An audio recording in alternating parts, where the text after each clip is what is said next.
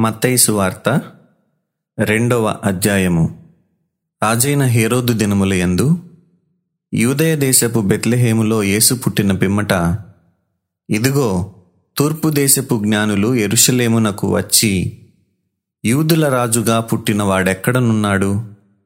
తూర్పు దిక్కున మేము ఆయన నక్షత్రమును చూచి ఆయనను పూజింపవచ్చితిమని చెప్పిరి.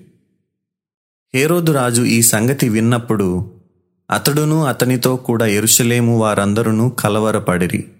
కాబట్టి రాజు ప్రధాన యాజకులను ప్రజలలో నుండి శాస్త్రులను అందరినీ సమకూర్చి క్రీస్తు ఎక్కడ పుట్టునని వారిని అడిగాను.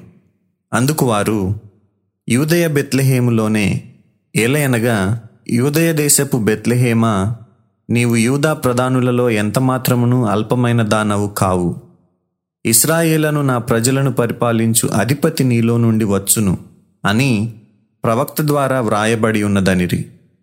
అంతటా హేరోదు ఆ జ్ఞానులను రహస్యముగా పిలిపించి ఆ నక్షత్రము కనబడిన కాలము వారి చేత పరిష్కారముగా తెలుసుకొని మీరు వెళ్ళి ఆ శిశువు విషయమై జాగ్రత్తగా విచారించి తెలుసుకొనగానే నేనును వచ్చి ఆయనను పూజించున్నట్లు నాకు వర్తమానము తెండని చెప్పి వారిని బెత్లెహేమునకు పంపెను.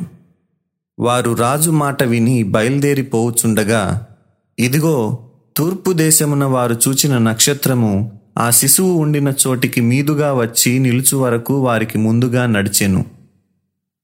వారు ఆ నక్షత్రమును చూచి అత్యానందభరితులై ఇంటిలోనికి వచ్చి తల్లి అయిన మరియను ఆ శిశువును చూచి సాగిలపడి ఆయనను పూజించి తమ పెట్టెలు విప్పి బంగారమును సాంబ్రాణిని బోళమును కానుకలుగా ఆయనకు సమర్పించిరి. తరువాత హేరోదునొద్దకు వెళ్ళవద్దని స్వప్నమందు దేవుని చేత బోధింపబడిన వారై వారు మరి ఒక మార్గమున తమ దేశమునకు తిరిగి వెళ్ళిరి.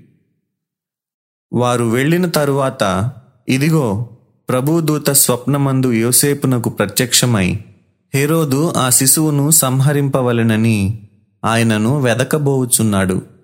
గనుక నీవు లేచి ఆ శిశువును ఆయన తల్లిని వెంటబెట్టుకుని ఐగుప్తునకు పారిపోయి నేను నీతో తెలియజెప్పు వరకు అక్కడనే ఉండుమని అతనితో చెప్పాను.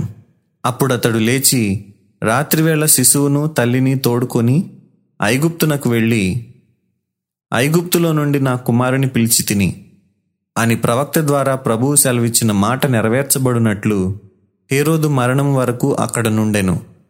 ఆ జ్ఞానులు తన్ను అపహసించిరని హేరోదు గ్రహించి బహు ఆగ్రహము తెచ్చుకొని తాను జ్ఞానుల వలన వివరముగా తెలుసుకొనిన కాలమును బట్టి బెత్లెహేములోనూ దాని సకల ప్రాంతములలోనూ రెండు సంవత్సరములు మొదలుకొని తక్కువ వయస్సు గల మగపిల్లలనందరినీ వధించెను. అందువలన రామాలో అంగలార్పు వినబడెను ఏడ్పును మహారోదన ధ్వనియు కలిగెను. రాహేలు తన పిల్లల విషయమై ఏడ్చుచు వారు లేనందున ఓదార్పు పొందనొల్లకయుండెను అని ప్రవక్త అయిన ఇర్మియా ద్వారా చెప్పబడిన వాక్యము నెరవేరెను. హేరోదు చనిపోయిన తరువాత ఇదిగో ప్రభు దూత ఐగుప్తులో యోసేపునకు స్వప్నమందు ప్రత్యక్షమై నీవు లేచి శిశువును తల్లిని తోడుకొని ఇస్రాయేలు దేశమునకు వెళ్ళుము. శిశువు ప్రాణము తీయజూచుచుండిన వారు చనిపోయిరని చెప్పెను. అప్పుడతడు లేచి శిశువును తల్లిని తోడుకొని ఇస్రాయేలు దేశమునకు వచ్చెను. అయితే అర్కెలాయు తన తండ్రి అయిన హేరోదునకు ప్రతిగా యూదయ దేశము ఏలుచున్నాడని విని అక్కడికి వెళ్ళ వెరచి స్వప్నమందు దేవుని చేత బోధింపబడిన వాడై గల్లయ ప్రాంతములకు వెళ్ళి నజరేతను ఊరికి వచ్చి అక్కడ కాపురముండెను.